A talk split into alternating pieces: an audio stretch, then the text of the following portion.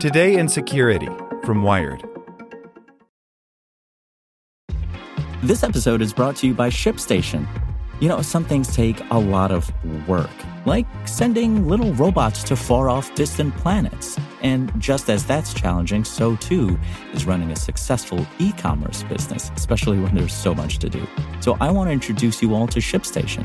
Now, I love using ShipStation because of its easy-to-use dashboard, which makes managing orders and printing labels a breeze and super smooth. Oh, and the customer service is just out of this world. It's exactly what you need to help grow your business. Sign up for your free sixty-day trial at ship station dot com slash tech news. That's ship station dot com slash tech news.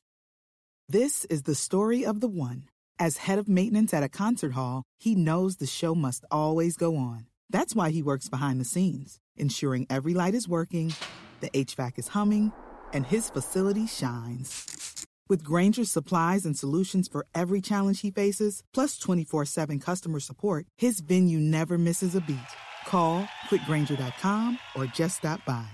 Granger, for the ones who get it done. Today in Security from Wired. N S O Group spyware targeted dozens of reporters in El Salvador. The newly disclosed campaign shows how little the company has done to curb abuses of its powerful surveillance tools, by Lily Hay Newman. The Israeli spyware developer N S O Group has long claimed plausible deniability when it comes to misuse of its powerful targeted surveillance tools. Yet despite its protestations and increased scrutiny from tech companies and regulators alike, the abuses continue. The latest revelation comes from El Salvador, where N S O's Pegasus malware was found on thirty-seven devices belonging to thirty-five journalists and activists as recently as November of last year. Those findings, jointly published by a consortium of digital rights organizations, show that despite N S O Group's insistence that its products are used to track criminals and terrorists, governments continue to deploy them against innocent targets, and that N S O has done little to rein in its clients. twenty-three of the infected devices belong to journalists connected to the Salvadoran news site El Faro. Three other compromised devices belong to people associated with the publication Gato Encerrado. Both have published reporting critical of El Salvador's government and have faced retaliation, like being barred from various government press conferences, and El Faro has said being subjected to invasive financial audits and accusations of tax evasion.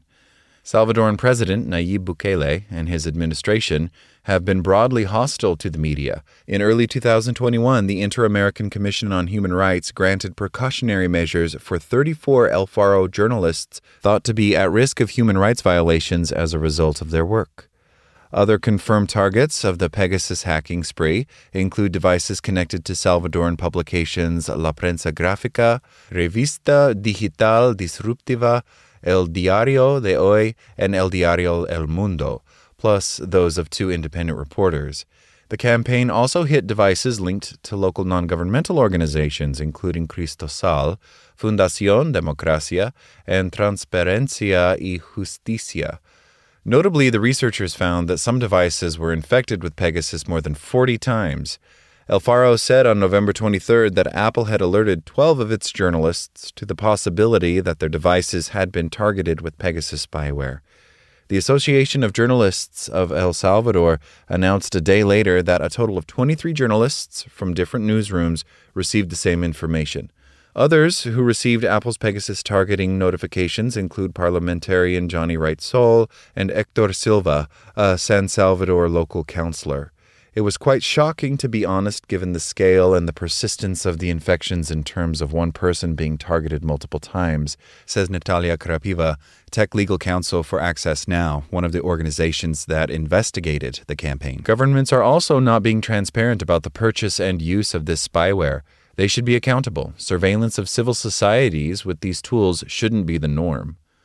Pegasus, which N S O has developed for both Apple's iOS mobile operating system and Google's Android O S, can be used to track a victim device's location, exfiltrate data like text messages and emails, activate the microphone and camera, and more. N S O is a software provider. The company does not operate the technology or is privy to the collected data, N S O Group said in a statement.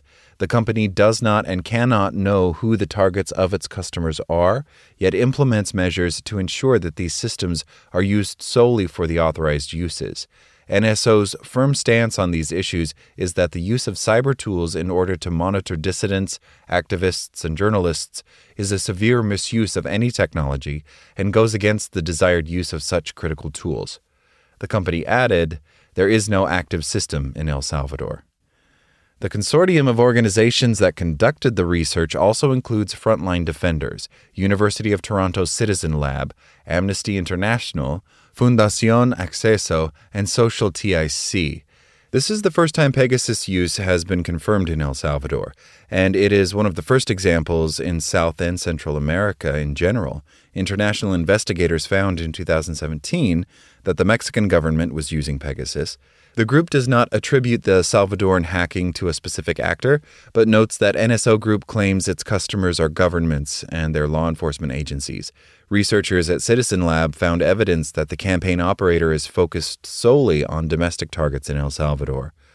If Mexico was dramatic, this one is jaw-dropping, says John Scott Railton, senior researcher at Citizen Lab, because what we found was this incredibly extensive, pervasive, and aggressive targeting of media in El Salvador, and that targeting is very much paired with other threats against media there. Access Now's Krapiva points out that the timing of the campaign in El Salvador underscores how hollow N S O Group's defense of its products has been.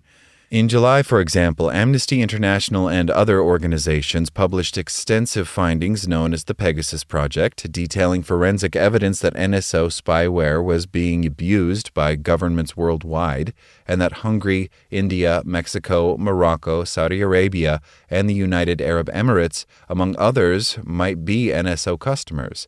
The findings prompted numerous condemnations of the use of Pegasus and other invasive spyware, and calls for a moratorium on the use of N S O tools.